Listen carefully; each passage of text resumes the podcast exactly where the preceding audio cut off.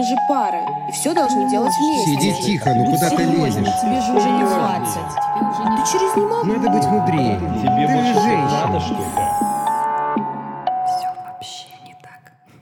Всем привет! Это подкаст «Все вообще не так» о стереотипах, о том, как с ними бороться. Есть ли они в современном мире и нужно ли с ними бороться вообще? Похоже, нет. Похоже, не нужно. Привет, я Зоя Молчанова, и, как вы поняли, еще Даня Александров сегодня присоеди- присоединился ко мне. А, Вот, так что это ситуативный выпуск. Просто мы подумали, то есть я подумала, что я на дне, материала у нас нет, нам нужно что-то записать срочно. Чистая классика. Да, поэтому вы услышите его довольно скоро. У нас новость, э, breaking news. А, Даня набил первую в жизни татуировку. И угадайте, какую? Yes, sir. Там написано все вообще не так. Э, Шрифт делала Лена, наш дизайнер, который делает нам э, инстик. Все классно, но ты упускаешь одну новость, еще одну. Мы повесили Лену с э, дизайнера до арт-директора. Так что эту, эту Я постоянно дизайн, забываю. дизайн этой татуировки мне сделал арт-директор подкаста «Все вообще не так». Да. И самое интересное, что, конечно, это вообще это кринжово довольно. Ну, то есть, с одной стороны, понимаешь, сейчас люди послушают и подумают, ну что вообще за все вообще не так головного мозга. Я не согласен. Я не Давай согласен. расскажи, расскажи, потому что когда ты мне рассказал, почему ты это сделал, мне, конечно, это прям очень приятно, потому что я понимаю, что э, моя идея великая, надеюсь, когда-нибудь она такой станет, она отозвалась э, в сердце у важного мне человека, у тебя. Слушай, ну, во-первых, эта идея уже стала великой, потому что она воплощается в жизнь. Не каждая идея воплощается в жизнь, и идея сама по себе ничего не стоит, как мы знаем. Цитаты ВКонтакте на стене пошли. Слушай, два раза за минуту ты решила на меня напасть. Я очень злая просто сегодня. Так что я заранее прошу прощения у тебя, Понимаю. если я вдруг буду Понимаю. груба с тобой сегодня. Короче, все вообще не так для меня. Когда я сюда заходил, ты мне рассказала такую вещь, что для тебя это помощь людям. Для тебя это в первую очередь о том, как, ну, о том, как человек это слушает и справляется со своими проблемами. А для меня спустя уже, наверное, полгода, ну плюс-минус, это о том, как э, мне самому бороться с стереотипами. Я слушаю выпуски, и на примере других людей, э, ну, проводя через свой фильтр, я беру какие-то, может быть, лайфхаки или какие-то инсайты или какие-то штуки, которые, ну, для меня важны. Я набил себе на руке первую татуировку, это произошло буквально вот, решение произошло в секунду. Мне мой друг говорит, я пойду бить татуху. Я говорю, о, я тоже.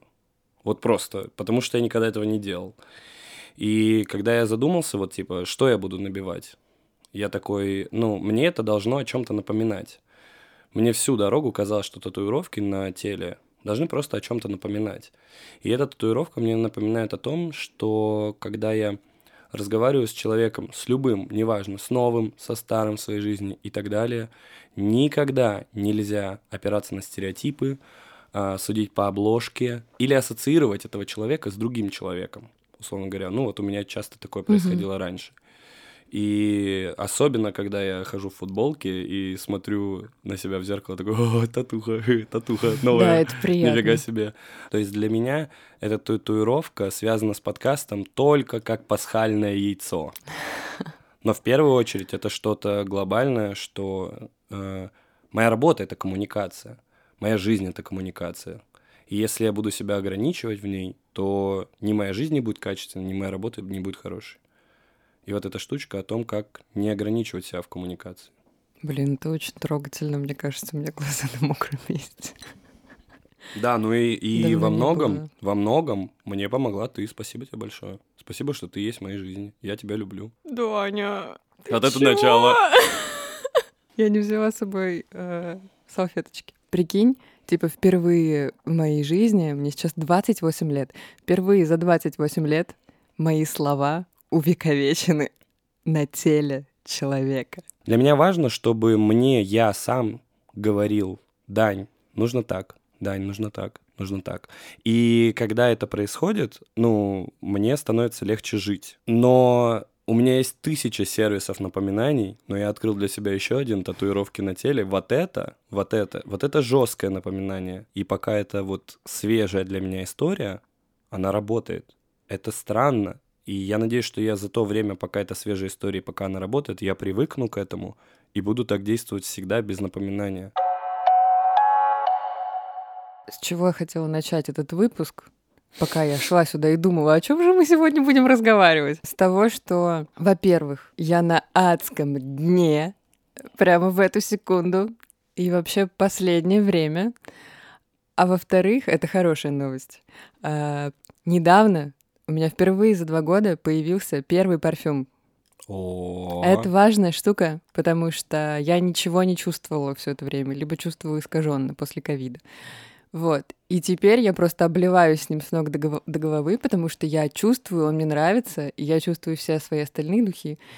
И на выходных я попробовала божественный бургер с курицей, который я раньше жрать не могла. И мне было так кайфово. Это, наверное, было лучшее, что я испытывала за последнее время. И это очень хорошо скрасило вообще то, что я сейчас чувствую в целом в своей жизни. Вот. И это невероятно приятно, потому что сначала я не понимала, что происходит и вообще не придавала значения э, тому, что вот ко мне почти вернулось обоняние, э, а тут ты в какой-то момент это осознаешь и думаешь, охренеть! Ну, то есть, насколько мы э, перестаем, короче, радоваться каким-то таким вещам и привыкаем к этому, и ничего как бы уже с этим не делаем. И непонятно, почему так. Ну, то есть, я в какой-то момент, если раньше я пыталась себя как-то там, не знаю, нюхать всякие масла, там что-то разбираться по здоровью, жрать какие-то витамины и все такое, а потом в какой-то момент я просто забила на это и думаю, ну, типа, как пойдет. Типа, я уже смирилась с тем, что, возможно, я всю жизнь вообще проведу вот так. Но потом я вычитала в одной умной книжке. Блин, я не в помню. Библии. Нет, это, кстати, все еще книжка Насти Травкиной, с которой мы записывали первый выпуск. Я до сих пор ее дочитываю. Вот еще как бы мое состояние на сегодня. А, блин, это, короче, называется выученная беспомощность, по-моему, есть такой термин. Я знаю, что это такое. Да, когда ты настолько адаптируешься к каким-то плохим обстоятельствам в твоей жизни, что ты не ждешь от этого вообще ничего. Будет еще хуже? Окей.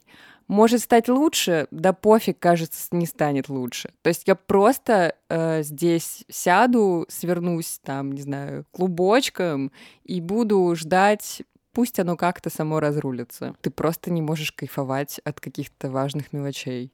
И вот, вот это не мелочь, на самом деле, вернула меня немножко в себя, потому что такая, вау, типа, блин, я чувствую, как круто. Понимаешь, я воспринимаю людей по запаху, типа я всю жизнь воспринимала все обстоятельства, не знаю, все страны, путешествия, какие-то места. Они у меня всегда ассоциировались с какими-то запахами.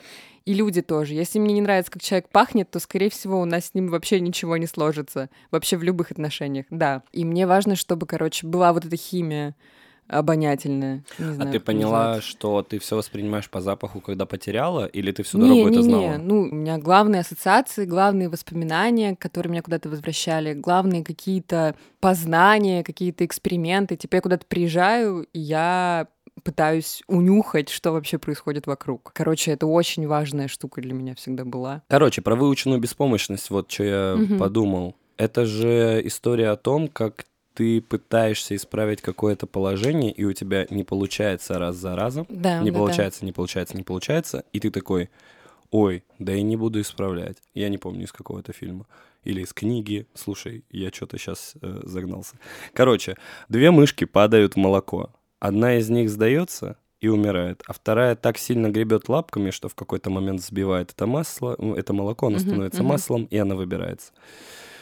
Вот выученная беспомощность, эм, здесь бы найти какой-то баланс. Вот смотри, иногда Вселенная тебе дает все знаки, чтобы ты понял, что не нужно туда идти, не иди туда, не надо. Ну, типа, у тебя не получается, смени курс.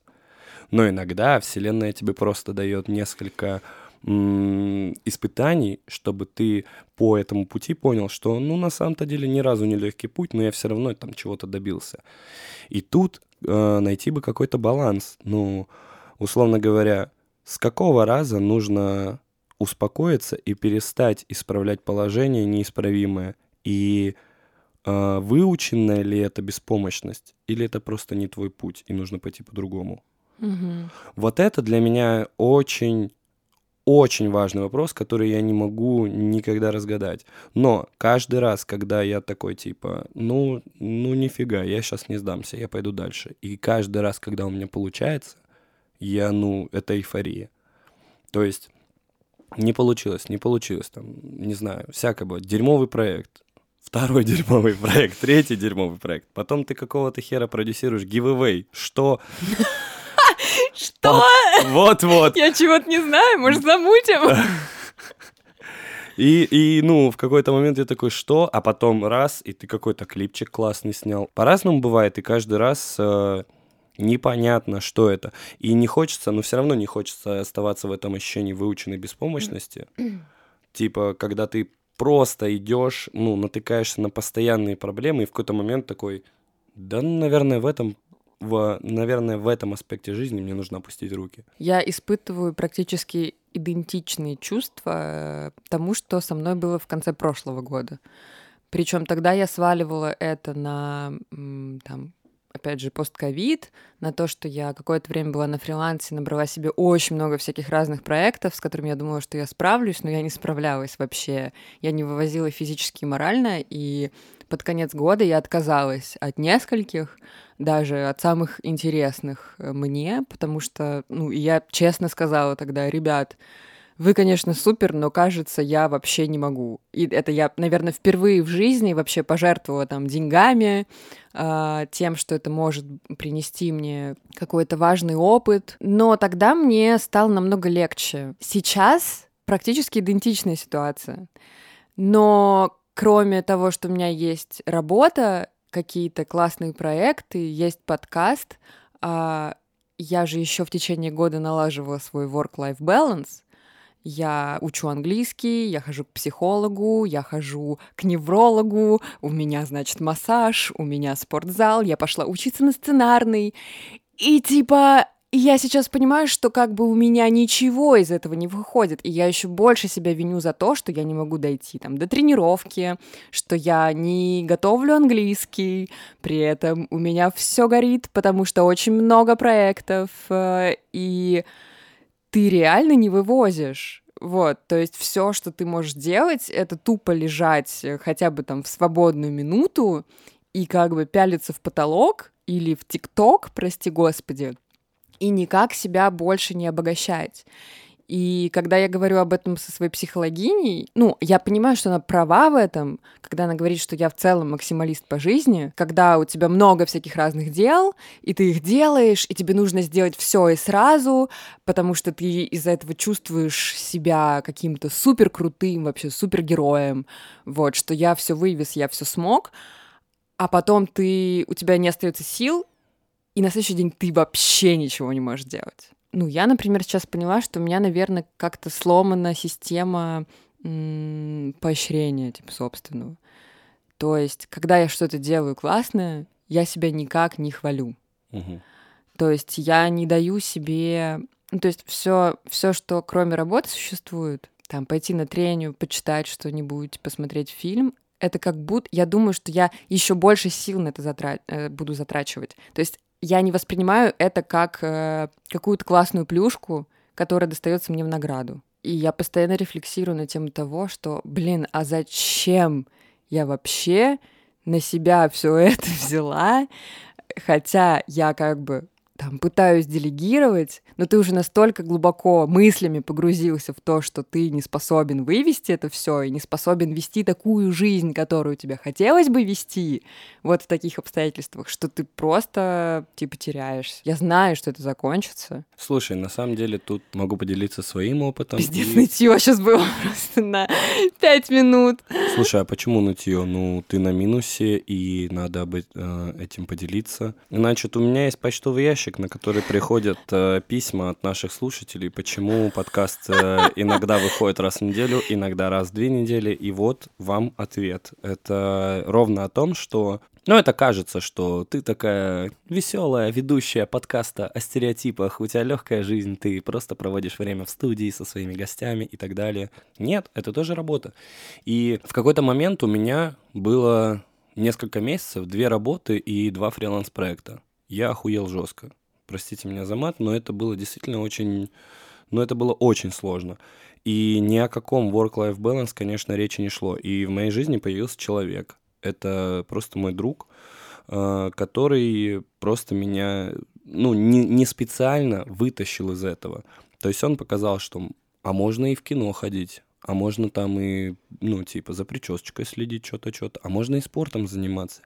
И в какой-то момент я, ну, понял, что не деньги главное, нужно сосредоточиться на чем-то таком, что тебе нравится больше всего.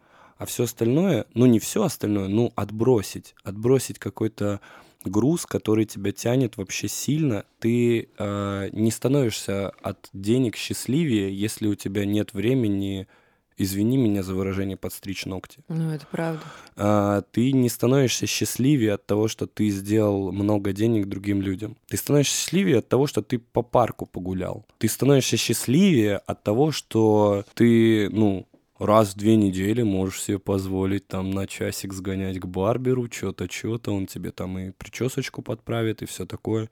Ты становишься счастливее от того, когда ты смотришь в зеркало и видишь изменения от того, как ты спортом занимаешься. Да, конечно, не нужно теперь взять все, бросить вообще и жить как-то, ну, я не знаю, как на улице, там, я не знаю, там, просто делать то, только то, от чего ты становишься счастливее. Но торчать 24 на 7 на работе тоже не вариант.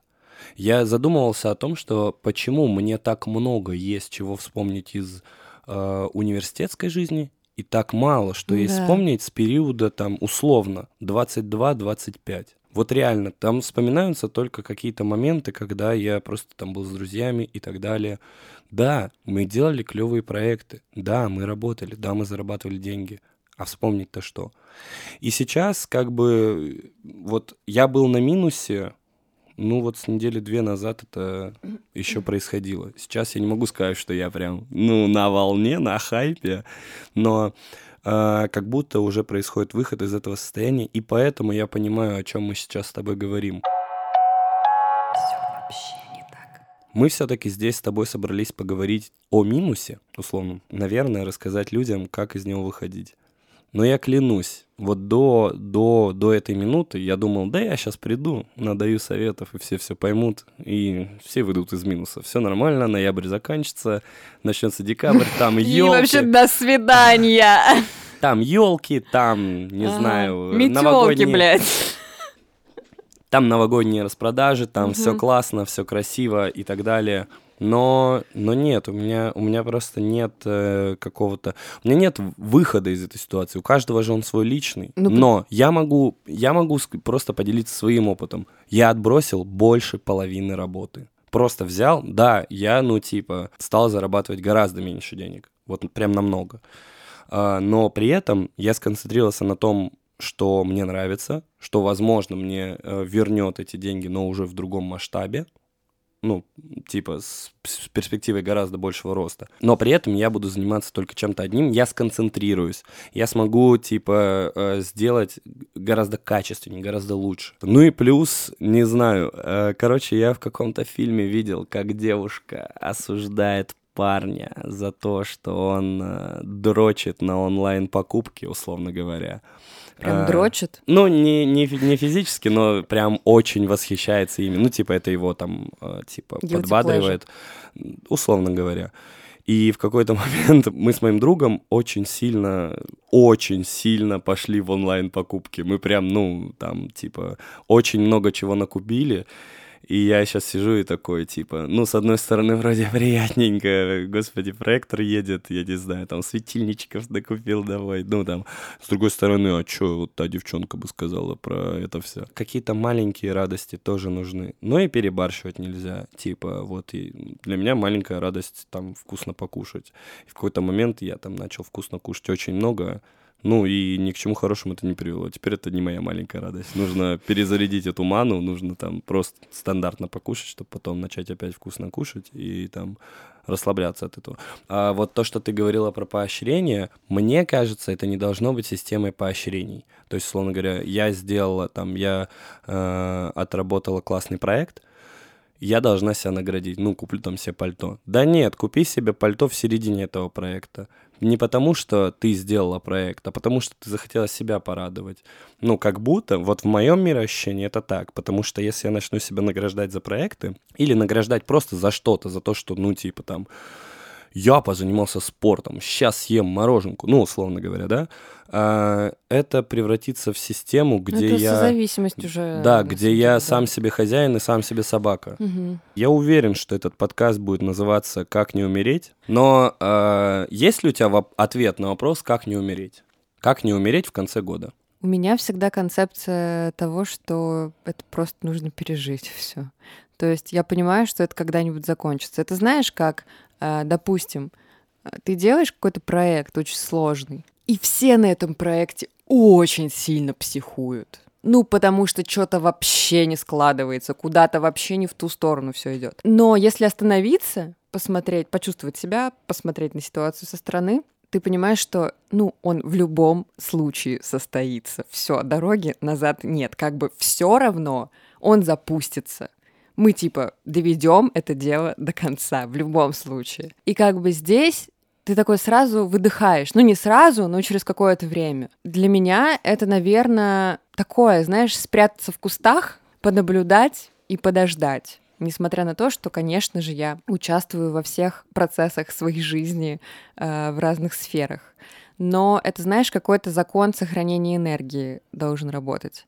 Когда ты все равно позволяешь себе в эпицентре всего этого ада как-то прогуляться, выйти, покурить сигарету, посмотреть тот же самый ТикТок и не винить себя за это, просто в моменте, типа, опять же, увидеть себя. Короче, это есть такая психопрактика, когда вы отвлекаетесь от работы, а, не знаю, смотрите на себя в зеркало, просто чтобы видеть себя, а, не смотрите в телефон, едите и не смотрите в телефон, и в этот момент вы чувствуете себя, а, пьете водичку и смотрите на стакан, думаете, вау, какой интересный стакан, или отвратительный стакан, А, вот, и в этот момент вы сосредоточены только на себе и на своих ощущениях. Отвлечься, отвлечься, важно отвлечься. Даже, даже если у тебя там какой-то ад, за 15 минут, ну, Ну, никто Проект не не умрет. сгорит. Да, в том-то и дело. Я не знаю, если, если вы работаете там на скорой или в полиции, или в пожарных э, частях, пожалуйста, не слушайте нас. Все остальные за 15 минут ничего не произойдет. Просто отвлекитесь. Ну, отойдите от телефона, отойдите от компьютера. Ну, реально. Второе. Наш подкаст будет называться «Как не умереть в конце года». А скажи да мне... не факт, что он так будет называться. Может, мы сейчас с тобой вообще придем к, к чему-то другому. Ну, может быть, но пока у меня это в голове, и пока в этом есть какая-то чуть-чуть Ладно. структурка, я немножечко позадаю тебе вопрос на эту тему. А скажи, а чем конец года отличается от марта, от августа, от мая? Я тебе скажу, ну, в той профессии, в которой я э, существую, это про то, что все вдруг начинают э, абсолютно сходить с ума и как будто внезапно решать все свои проблемы и задачи, которые не решили в течение года. Это абсолютно нормально, то есть все к этому готовы. Но каждый раз это как в первый раз, потому что ты не можешь подготовить себя к какому-то определенному объему, и это накладывается на обстоятельства твоей жизни. То есть э, насколько ты вообще в целом готов воспринимать этот стресс. Мне кажется, это тоже стереотип про конец года, потому что ты заранее понимаешь, что ты принимаешь вот это клише ада конца года.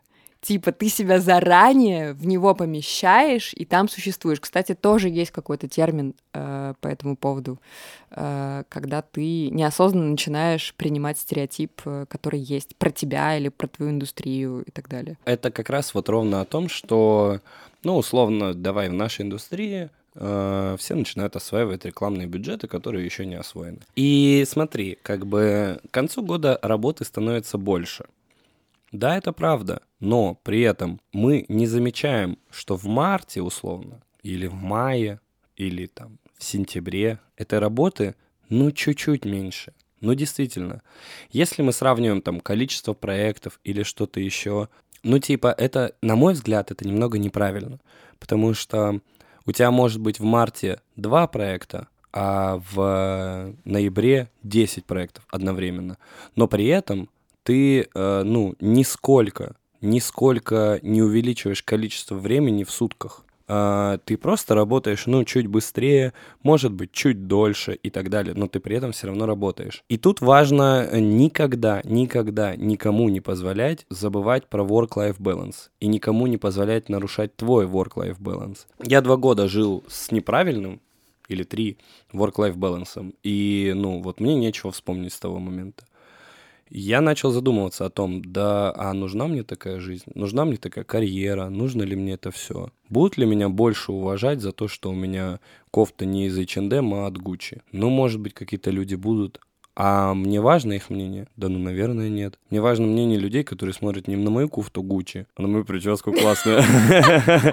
У Дани новая прическа. Ну или, ну или, ну нет, ну типа, мне, мне важны люди, которые мне по духу близки. Я посмотрела, как, э, как, кстати, называется вот эта штука, когда мы неосознанно подвер... подвергаем себя стереотипу. Это называется угроза подтверждения стереотипа. Mm. Мне э, с детства э, говорили, что я ну, типа, недостаточно что-то делаю.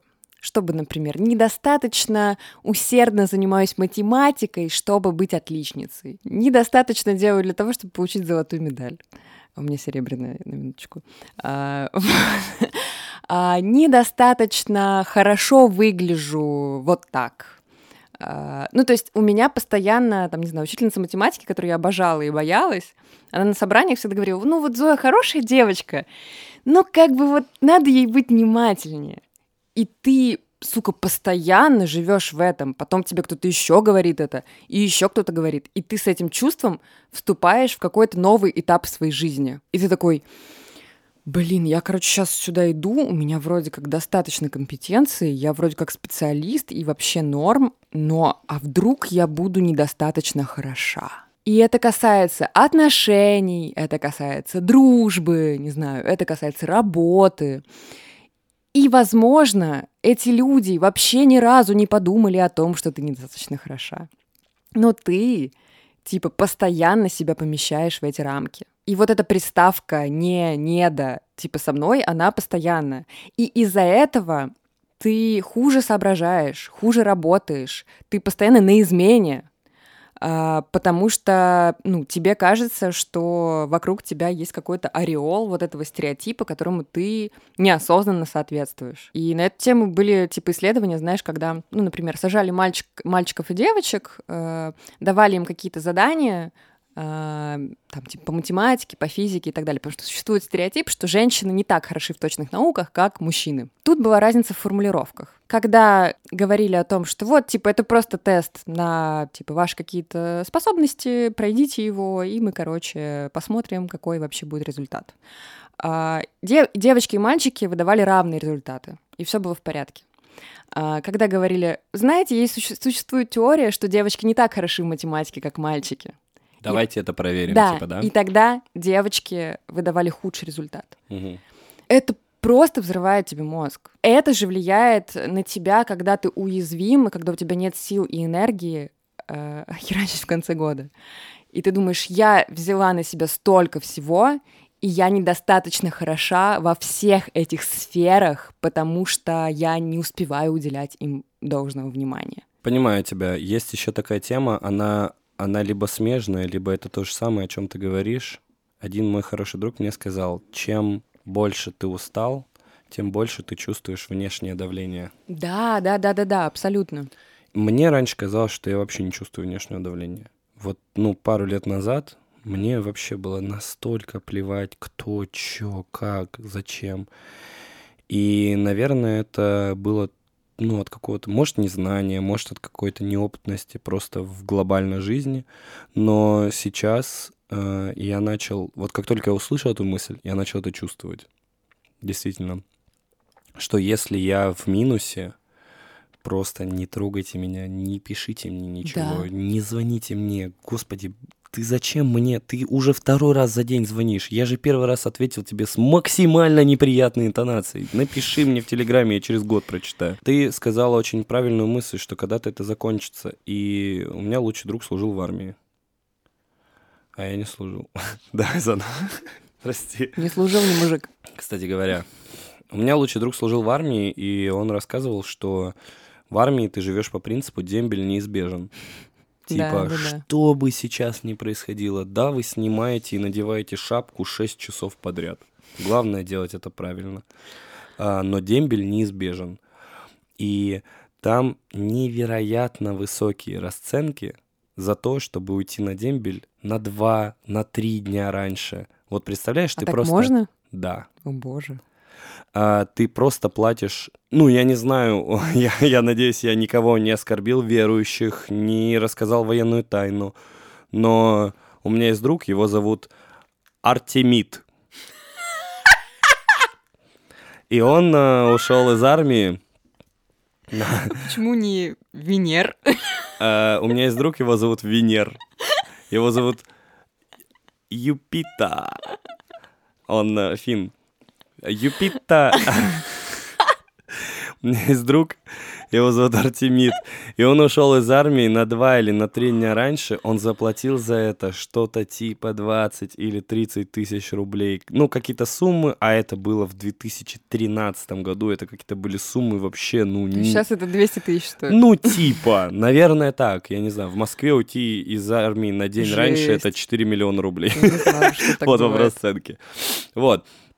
Ну, то есть, да, э, это как раз о том, что дембель неизбежен. Но это к вопросу о том, чем конец года отличается от начала года. А, Ведь когда ты разрулил, я просто думал, в прошлом году у меня было много работы, я думал, что 30 декабря это точно все закончится. Нет. 31 декабря в 19.46 я начал разруливать какой-то вопрос. Да, Я да, думаю, да. да кому это сейчас вообще надо? Да. И чё-то типа к 9 вечера я это все там распетлял кое-как. Я не смог нормально побыть со своей И, на тот наверное, момент еще и не получил никакого ответа на это. Абсолютно точно. Ну, точнее, я типа разрулил вопрос и не получил никакой благодарности. Ну, то есть все люди там уже сидят, там, да, с семьями как-то общаются и так далее. Режут салаты, в конце концов. Ко мне приехал лучший друг, кстати, этот Артемид со своей девушкой. И я жил тогда с девушкой. И было бы клево провести с ними время просто 31 декабря. Но я решал какие-то рабочие вопросы. И на самом деле-то э, дембель, он неизбежен только в рамках того, чем ты занимаешься. Но глобально дембель, глобальный дембель случится только когда ты умрешь, по сути. И конец года Не это хватает Лизы. действительно. И конец года это, ну, не панацея. И январь, когда ты едешь даже отдыхать, это не панацея. Да. Вот ты мне говорила, что ты поедешь отдыхать, но при этом ты будешь работать оттуда. Ничего не изменится. Да, может быть, будет чуть полегче, но ничего не изменится. А особенно, когда мы все с вами станем владельцами бизнеса какого-то, предпринимателями, э, мы поймем, что, ну, как такового дембеля нет. И поэтому конец года это просто, ну, знаешь, как Сказочка чья-то. Это как- кажется. Это как миф. ты на велосипеде ездила. Да, конечно. Вот там, если сильно натянуть цепь, будет чуть э, хуже ехаться. А если слабо, очень слабо натянуть, она будет слетать. Вот конец года это как будто цепь подтянуть. Чуть перетянуть вот эту цепь. Тебе чуть труднее ехать, но по сути это то же самое, как по мне. Мне знаю, что кажется, что, ну, конечно же, в каком-то нашем определенном состоянии главную роль играет наше отношение к всем этим ситуациям. Мы на себя иногда очень много берем, но особенно никто не ждет от нас того, что мы на себя это возьмем. Я размышляла о том, а как часто мне в жизни вообще кто-то говорил, что я должна делать вот это. И я вспомнила настолько... Ну, то есть понятно, что э, эта формулировка, она... Есть синоним, синонимичные вообще самые разные штуки. Да, типа надо сделать. Да, да, да. Или вот. давай, пожалуйста, сделаем. Да. Э, ну, я помню, что, типа, мне всегда говорили, что ты должна хорошо учиться, чтобы зарабатывать много денег, э, чтобы, значит, быть уверенной в своем будущем, и вообще, как бы, девочка, она, типа, должна э, там быть отличницей, и вот это вот все. Но глобально никто от меня не ждал каких-то, не знаю, невероятных побед. Мне не транслировали это напрямую. То есть я сама себе это придумала посредством того, что там, не знаю, э, характеризует мою семью, какая у меня ситуация вообще в семье, э, ситуация в окружении, в каком социуме я вообще обитаю, с кем я себя сравниваю или не сравниваю. То есть я сама себе выстроила такую модель жизни. Ты помнишь какие-то моменты, когда тебе кто-то напрямую или, может быть, синонимично говорил о том, что ты что-то должен сделать в жизни? Я помню только то, что мама мне говорила, да мне не важно, будь хоть дворником, просто я хочу, чтобы ты был счастливым. Это я не знаю, синонимично ли это тому, что ты должен быть счастливым, но она всегда говорила так.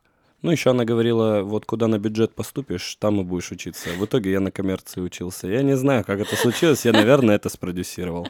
Как бы, э, а потом, после этого, все, кто говорили мне, ты что-то должен, ну, все отсеивались, реально. Есть, э, есть в моей жизни один человек, который напрямую мне не говорил, ты должен делать это. Но я смотрел на него и примерно учился делать как он. Но при этом, ну, типа, вкладываю в это какую-то свою, свою интерпретацию. Но он мне говорил, ну, надо вот так, надо вот так, надо вот так. Но каждый раз, когда он мне говорил, надо вот так, я делал ровно по-другому. А когда он мне ничего не говорил, ну, я пытался как-то что-то, не то чтобы скопировать или украсть, но, знаешь, типа перенять вайб, Мгм. как бы это ни звучало. Когда мне начальник говорит, ты должен, вот ты мне должен, я твое начальство, я ухожу оттуда. Ну, реально, такое было два раза в моей жизни. Последний раз вот было, кстати, сравнительно недавно, при этом это не мой начальник мне сказал. Ой, обожаю такое. Вот, и я такой, ну, наверное, ничего я тебе не должен. А ты сама себе говоришь, Зоя, ты должна вот это. Да, всегда. Как ты думаешь, И это, моя проблема. токсичное отношение с самой собой? Отчасти да. Ну, То есть я не даю себе воздух. Получается, что есть какие-то мои эфемерные обязанности, из-за которых я должна делать именно вот так, а не по-другому. Конечно, в моей жизни есть обстоятельства, которые меня сподвигают на это, можно так сказать, не знаю. Но глобально я не могу сказать, что кто-то меня как-то сильно к этому подводил всю мою жизнь. У меня были не строгие родители. У меня были строгие бабушка с дедушкой, с которыми я там, бабушки, дедушки, с которыми я провела там свое детство. А это, кстати, тоже очень важный возраст, там типа до 7 лет, по-моему, когда формируется вообще как раз твоя система поощрения, система наказания и так далее. Как бы неосознанно это все перенимаешь, и почему-то в какой-то момент, когда ты уже становишься взрослым, это откуда-то вылезает, и Мгм. твой внутренний голос, как будто у тебя шизофрения просто, Билли Миллиган, привет вообще, говорит тебе, что ты должен делать именно так, и тогда придет счастье, придут деньги, все твои близкие будут вообще супер довольны, а твой муж будет тоже доволен, и вообще к тебе придет, э, не знаю, успех, э, величие и вот это вот все. У меня просто еще установка дурацкая э, на то, что как бы я должна стать условно какой-то великой э, женщиной, понимаешь? Ну, это звучит комично, но глобально то, что эм, мне транслировали в детстве, это то, что, конечно, я должна типа быть лучше других. Это касалось там типа учебы в основном, но ты же потом это все там как-то транслируешь на другие сферы в своей жизни.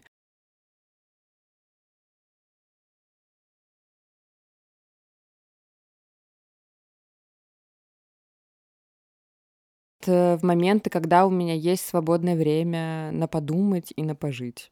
А, Вот ты говоришь, что как бы ничего не изменится, если поеду в- отпуск. Но на самом деле меня это очень сильно вытаскивает. Меня вытаскивает какая-то физическая деятельность, когда я не просто думаю, что-то пишу, там, не знаю, клацаю пальцами по клавиатуре, а когда я телом, условно, ощущаю какую-то динамику. Сходить на массаж, э, пойти на пробежку, пойти на йогу э, и как-то там, типа, потанцевать в баре. Вот. Физические действия возвращают меня к себе, и я расслабляюсь, и тогда мой мозг начинает функционировать как-то иначе. Но при этом я, понимая это, сука, пропускаю все свои тренировки сейчас, понимаешь? Не понимаю. Типа я понимаю, что мне даст энергию и силы, но я не могу этого сделать. А ты ходишь на полежать. вечеринки в последнее время вообще? Нет, я не могу. Я вообще меня подруга... Меня Катя Шкулипа, с которой у нас вышел подкаст уже, а, позвала... Привет, дорогая. Да, привет, дорогая. А, позвала меня куда-то в Сочи, типа в конце ноября. А я понимаю, что я до конца года, кажется, не выеду из своего района вообще никуда, потому что я не хочу, я не могу общаться с людьми. У меня сейчас друг приехал э, в Москву, а я понимаю, что я не могу с ним даже переписываться, потому что у меня нет сил. Я не могу с ним общаться. Ну, то есть э, мне нужно с ним встретиться, и надеюсь, что мы с ним встретимся. Привет, Саша. Саша, у нас тоже был подкаст, боже. А, вот. И, ну, я ловлю себя на том, что на выходных, если там один день из выходных я не работаю, я просто хочу помолчать, а, уделить время себе, возможно, сделать какую-то уборку, хотя я не очень люблю убираться. Ну, в общем, это помогает мне как-то структурировать мысли. Нужно позволять себе это делать. И в этом нет ничего плохого. А если, подожди, и если кто-то вас осуждает за то, что вы хотите посмотреть холостяка, пацанок, беременна в 16, э, не знаю, Тата на хату. секс в большом городе. А меня когда-то осуждали вообще-то за то, что я смотрю какие-то дебильные шоу. А, вот, то как бы, блядь, не верьте никому. Можно несколько раз в неделю позволить себе это сделать. Ну, просто не до 4 утра желательно. Вот. И ТикТок должен когда-то закрываться. Да, и да, Инстаграм, да. и Ютуб. Я когда-то работал официантом. И ты работал официантом? Нет, Барменом, бариста, только промоутером. Промоутером. Не подходит. Нужен общепит. Короче, а, есть такая тема, как э, запара у официантов. Это когда очень много гостей, нужно все разрулить, раскидать и так далее. Все должны быть накормлены, все должны быть довольны, со всеми ты должен пообщаться и так далее. Вот когда очень много работы сразу, это называется запара. Но э, все, офици... все, кто работал официантом дольше месяца, знают запара в голове. Запара всегда в голове. И э, я это интерпретирую всегда на все работы, на которых я бы не работал, на все действия. Что бы я ни делал, запара всегда в голове. И как только ты... э, вот у официантов есть э, два режима. Ты в зале, чаще всего это так, и ты на бэке называется. Это где-то ты куда-то выходишь в какую-то дверь, где ты можешь вести себя как угодно, там, я не знаю, э, там, скорее всего, кухня находится, где ты берешь блюда и несешь э, их гостям. И вот э, нужно всегда уметь выйти на вот этот бэк и просто вдохнуть и выдохнуть. Потому что э, если условно гость, вот этот, который сидит и хочет блюдо, получит его на 15 секунд позже, а ты за это время сделаешь два вдоха и два выдоха и расслабишься и спокойно себя будешь чувствовать, ну, за 15 секунд он, ну, не умрет. Если ты 10 минут там дышишь. Но это уже другой вопрос. Но а, запара всегда в голове, и нужно уметь э, найти момент для вдоха и выдоха и для продолжения пути. Потому что, ну, даже если у тебя 50 проектов, у меня недавно было такое. эм, 43. Жесть, жесть. Это жесть. А, Даже если у тебя 50 проектов, эти 50 проектов не умрут за те 15 минут, пока ты пошла попить кофе, покурить сигарету. Короче, Зоя, я хочу, чтобы ты и многие люди, такие как ты, которые на минусе в конце года, тем более, что сейчас поздняя осень и все такое. Отвратительная погода. Слушай, сегодня солнце было, чё ты? Да фу, ну холодно, я в подштаниках сегодня. Типа, это вообще просто край всего. Еще у меня нет пуховика нормального, потому что моему пуховику уже три, сука, года. И я хочу купить себе красивый пуховик, но я не знаю, где его взять. У меня нет времени посмотреть себе пуховик. Что я хочу сказать? Минус — это всегда в голове. Вот этот минус, вот этот Да не в ресурсе. в голове. Это в голове. Я хотел, я хотел с тобой записаться только для того, чтобы поговорить об этом, потому что я знаю, что если я просто позову тебя поболтать, ты скажешь, эй, слушай, приятель, у меня нет времени. Но как только случилось э, отсутствие записанных э, подкастов, смысле, которые мы можем есть, конечно, но... которые мы можем да. сейчас выпустить, сразу, сразу получается, что я могу с тобой поговорить. И я очень надеюсь, что ты разрулишь это в своей голове, потому что разруливать это внешне нет смысла. Сегодня был в офисе, и просто один из моих коллег, мой хороший приятель, подошел ко мне. Э, Мы что-то обсуждали, рабочие вопросы с другим моим коллегой, и он просто говорит, слушай, а что ты выглядишь лучше всех? Я такой, в смысле? Он такой, ну, просто что-то приятно так хорошо выглядишь. Кросики у тебя классные. Я такой, вау! Ну, типа, ну, мы что-то посмеялись над этим и так далее. А просто потом иду вот на запись этого подкаста, это случилось за, за час до этого. Я такой, блин, как приятно, до чего А приятно. можно я расскажу историю нашего знакомства? Когда мы с Даней впервые встретились э, на вечеринке продакшена моего уже мужа, внезапно, тогда еще никто ни с кем не был знаком и не собирался выходить замуж. А, И вообще, да, ладно. А, Даня, мы с Даней познакомились, и Даня посмотрел на меня и сказал, ты пиздец красивый человек. А я тогда была снова на таком дне, потому что это был декабрь. Вот, и я такая думаю, ого, ничего себе, спасибо тебе, добрый человек. Это было прекрасно. Ну, то есть я сама люблю очень делать комплименты. Так я не отказываюсь от своих слов. Ты пиздец красивый человек. О, Ты тоже, Дань. Это правда. Если вы сейчас испытываете что-то похожее, и вообще в периоды, когда вы испытываете что-то похожее, не прячьтесь в кусты. Ну, можно на какое-то время, наверное, э, чтобы понаблюдать и оценить обстановку, и понять, как действовать дальше. А вообще лучше сразу куда-то девать эти эмоции, потому что это очень важно. Э, Не надо, правда, орать на коллег или на близких. Можно сходить на треню или по- погулять по холоду, или послушать Рамштайн. Кстати, мне помогает. Жесть, я обожаю гулять под Рамштайн. Давно так не делала. Может быть, в этом мои проблемы? Может быть, я сейчас пойду пешком до дома и послушаем Рамштайн? Вот, и знаете, что этот период в любом случае закончится, э, дембель наступит. Дембель неизбежен. Да, дембель неизбежен, и, ну, не знаю, не обязательно примерять на себя стереотипы, о которых вам твердят так или иначе с какого-то определенного возраста или с детства, потому что вы сами выстраиваете себя и свою жизнь. И, блин, как бы банально это ни звучало, вообще-то, типа, мы сами решаем, что мы вообще тут делаем, зачем мы существуем и куда мы идем. Вот, и если вы даже не понимаете, куда вы идете, то круто, что сейчас мы можем это искать и щупать, и никто нам этого не запрещает. Надеюсь. Во-первых, минус в голове. Во-вторых, о, я вспомнил, когда я говорил это все. Некоторые мои друзья из Челябинска говорили, все это когда последний гвоздь в крышку гроба забивают. И то можно что-то исправить. А это точно не все. Поэтому у меня в голове глобальный дембель очень далеко. А сейчас, ну, доживи, кайфуй. Да, Типа, жизнь классная, правда. Короче, что это? Был Да. подкаст все вообще не так? Покупайте у нас рекламу. А, у нас очень много слушателей.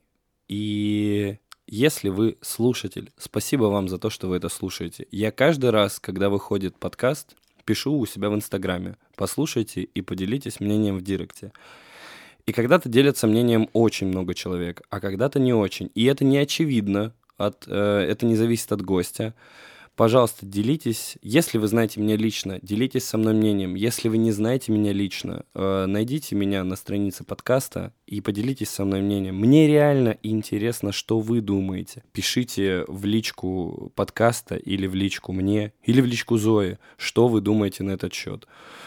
И напишите в личку нашему редактору Лизе, не умирай, пожалуйста. Это было все вообще не так. Сейчас ноябрь 2021 года. Спасибо вам и не умирайте.